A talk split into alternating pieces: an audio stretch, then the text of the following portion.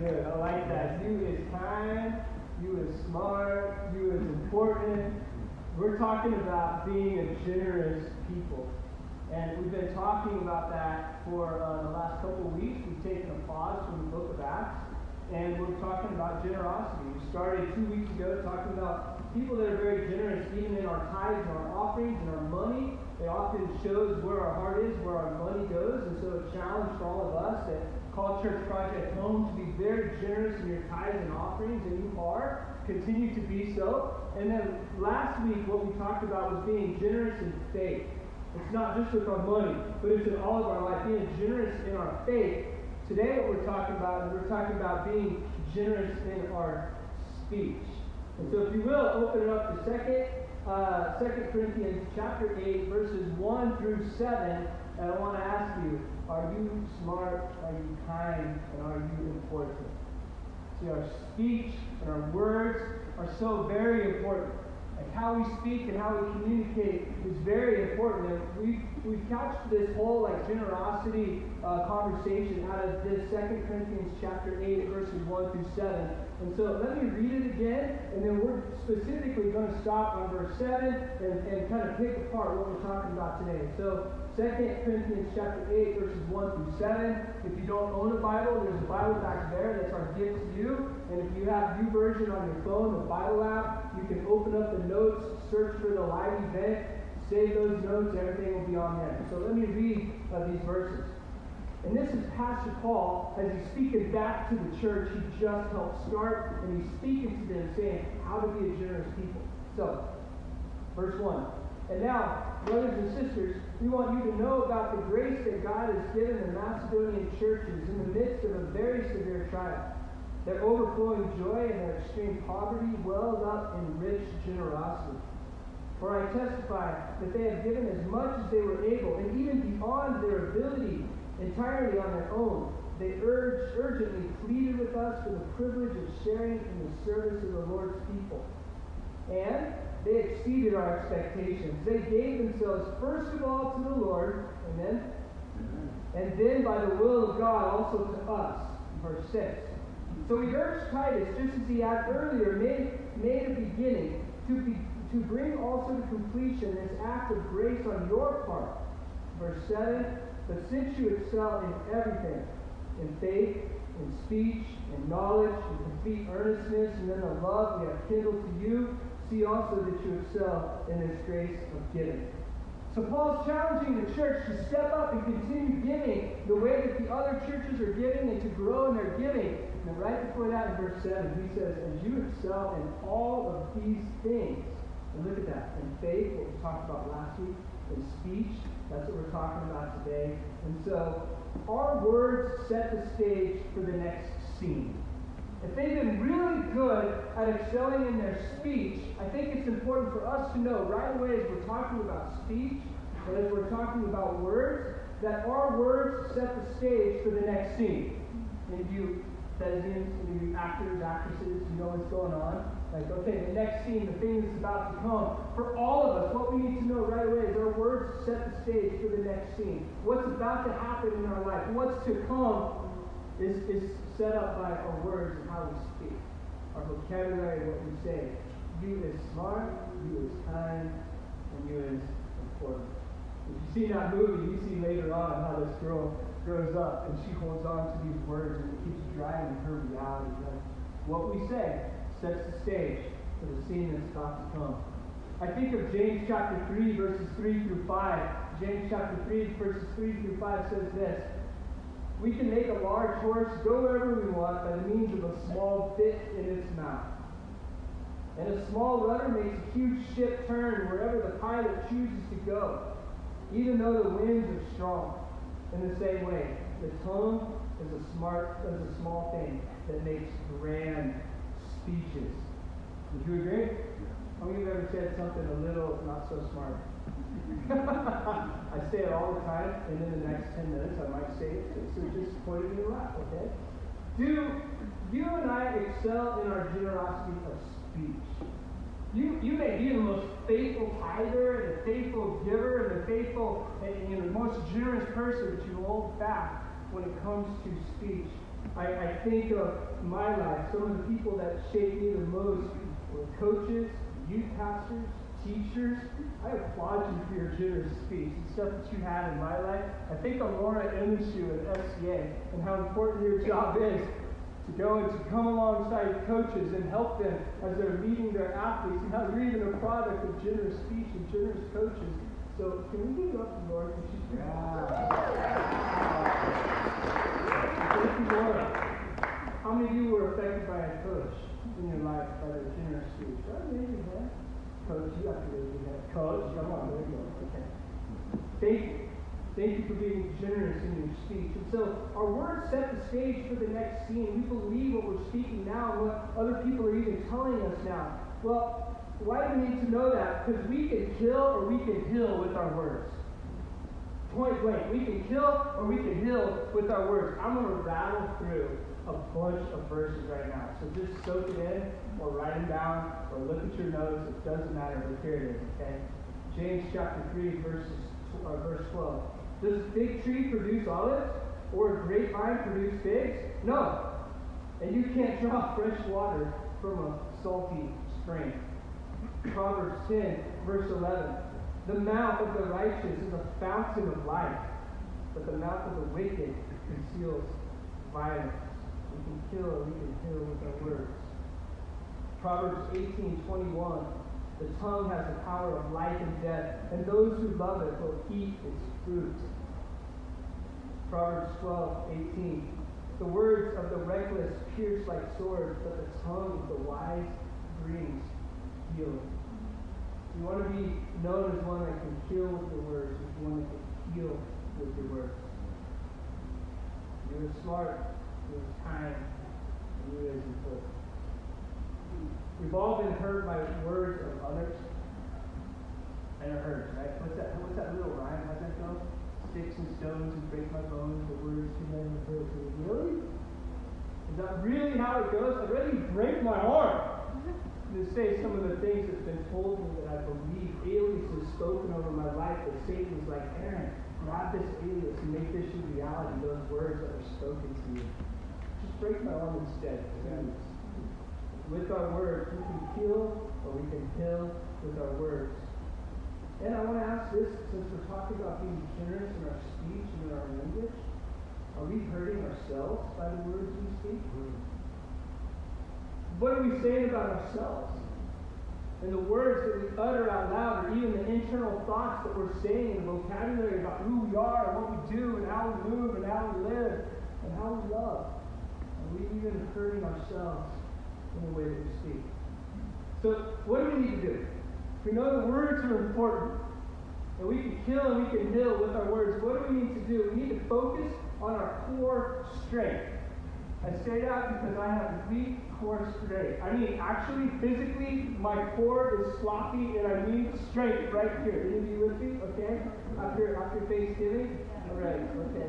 A little too much mashed potato on there, huh? Okay, I'm with you. Core strength.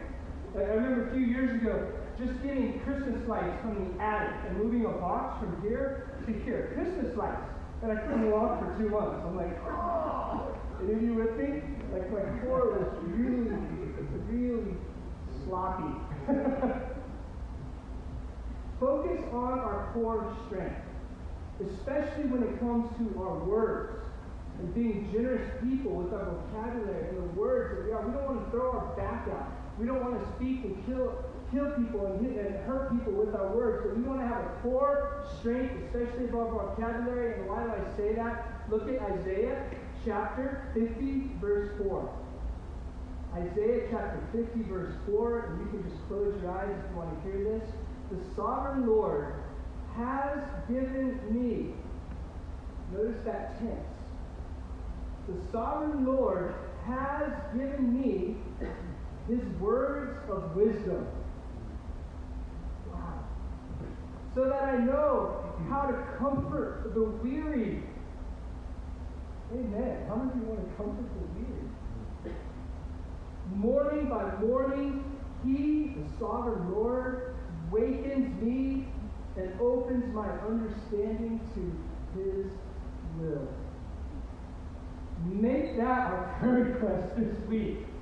If you call yourself a Christ follower, one that wants to reflect God more more uh, abundantly in your life, like make this your prayer request that tomorrow morning when you wake up, the first thing you're going to do is, is say, God, what is your will for me today? And he already says in Isaiah chapter 50, verse 4, that he has given me his words of wisdom. In his word, the Bible, through His Spirit, maybe through other people. Like His Holy Spirit is already moving in your life. And as Christ followers, we're already tapped into that power. He's already speaking life and hope and future over us. The question is are we being quiet enough to listen to the words of wisdom who speak no words? And that's a good word. Maybe right now, just close your eyes. What is God speaking to you now? The Spirit's alive. It's moving. He's healing. He's directing. He's giving you hope. You don't have to worry about tomorrow. Let's take this day, one day at a time, one step at a time, one moment at a time, as we focus on God. Luke chapter 6, verse 45 says this A good man brings good out of the good stored up in his heart. And an evil man brings evil out of the evil stored up in his heart. For the mouth speaks what the heart is full of. Church, we need to focus on our core strength. We need to focus on the words that God's already giving us, the Spirit that's already moving in us, and ask ourselves this question what fills your heart? If we speak out of the outpouring of our heart, what are we putting into our heart? What are we meditating on? What are we watching? What are we surrounding ourselves by? Like, what is filling our heart? You know the coolest thing about the Bible is we can super complicate this thing. Like I've been to seminary and I'm smart. I give you all the vocabulary words, all the theological words, and we can debate back and forth Actually, we can't because I'll get really bored quick. I'll be like, you win. You're smarter. We can super complicate this thing when it's really, really very, very simple. What fills your heart? If we talk about vocabulary, here's a really easy thing to do. Open our Bibles, see what Jesus did. How did he live? How did he walk? How did he talk? Was he a generous human being with his speech? Oh, yeah, he was. Jesus set people free with his words, right? Amen? Amen. Remember this part? Neither do I condemn her. I mean, this girl could have get slain. This woman could have get slain by these people because she was wrong and doing something bad. Jesus shows up on the scene and he says, Neither do I condemn her. I'm setting her free. I'm not killing, I'm healing with my words. I love that much. Jesus speaks the same thing over all of our lives, and he says this to you. If he could look you in the eyes right now, he would say, Neither do I condemn you. I look, in the story. So that's how Jesus thought. Yeah, I know, he's not walking on earth anymore. I get you. You win, theologian. But God still talks today. He's given us His Holy Spirit to move in our hearts. What words are you storing up in your hearts? What messages are you preaching to yourself about who you are, and God says you are, and what you do, and how you live? And some of us, our worst enemy, are the way we speak to ourselves. We need to be generous with our words to others only way we can do that is if it starts being generous with our words and our thoughts about who we are and who God has created us to be. Fact is this if we have a limited language, then we have a limited world. There's all sorts of cool little quotes. What was it, Orwell, 1984? What was that? What was that? Anyone have that quote off the top of your head? It's not in my notes, and I'm derailing, so should I get past to the notes? Says something like this, like control of vocabulary, control of thinking, control of thinking, you create, you control society, something like that. Let's, let's, let's rewind because I wasn't in my notes. Okay, come back. Sorry. An eternal language removes all barriers and sets us free. If we have a limited vocabulary, we're going to have a limited world. But as Christians, we have an unlimited vocabulary and an unlimited world. As Christians, we speak a language that the world cannot understand. Why? Because it's the power of the eternal, the Holy Spirit speaking over us every single day. So when we're confronted with that problem, when we're given that diagnosis we don't like, whatever that thing is that's going on right there, we have the ability to speak in eternal language and say, God, what does your word say? What is your spirit moving and doing in my life? Like, I know, God, that you want to me to focus on my core strength, so my core strength isn't found in the temporary. My core strength is found in the eternal. And you've already given that to me through your spirit. Amen? Amen. So why do we need to do this? Well, we need to do this because our lives and the lives of others depend on our generous speech. Our lives and the lives of everyone we know depends upon our generous speech. Ephesians chapter 4, verse 29 says this. Let no corrupt talk come out of our mouths, but only such as is good for building up, as it fits the occasion, that we may give grace to those who hear. Wow, what a challenge! Is the way we're speaking giving grace to those who hear? For the most part, for me, but not all the time. Maybe because I'm trying to be funny Right, John Patrick Sargent. Maybe because I'm having an off day, maybe because I focus on the temporary, not the eternal. My aim is to give grace to those who hear, but sometimes I don't. Proverbs 11:9 says this: With their words, the godless destroy their friends, but knowledge will rescue the righteous. Man, I'm sorry, guys. I'm sorry if with my words I've ever destroyed you. I consider you my friends. And you wear me out sometimes, but I consider you my friends. And I know I wear you out too. I want to apologize for all past, present, and future ways that I destroy you with my words. You know what? Go get the tattoo you like. Go live. That was an inside joke. Proverbs 15:4 says this: The soothing tongue is a tree of life, but the perverse tongue crushes the spirit. Ouch! I know I've crushed your spirit before, and I'm sorry. And I know I will in the future, and I'm sorry. Like, this is our challenge. Like, right? Really? Like, to speak more like Jesus. That's our challenge to be driven by the Holy Spirit in the way that we speak, to be generous people with our words. Not just with our faith, not just with our money, not just with what we're going to talk about next week and the week to come, but today we're talking about with our speech. How do we talk to others? And how do we talk to ourselves? Are we a crushing uh, spirit, a destroyer of friends? Ouch! I hope not. I hope we're the opposite of crushing. And I hope we're the opposite of destroying friends. I hope we're uplifting with our words and building each other up. And we give grace with our words. The question is, how do we change the world? By our words. Because it's completely possible. God spoke the world into existence with what? The word. Power in the Spirit which by as Christians, we have the same spirit that Jesus had. Our words are powerful people. The way we think, the way we internalize and speak about who we are, and the way that we speak with our words. We can change people's future. Starting with ours. So, to kind of recap here, our words set the stage for the next scene. What's your next scene look like? It might be reflected in the way that you're thinking and the way that you're speaking. Now, I hope you're hanging to the promises of God and speaking truth.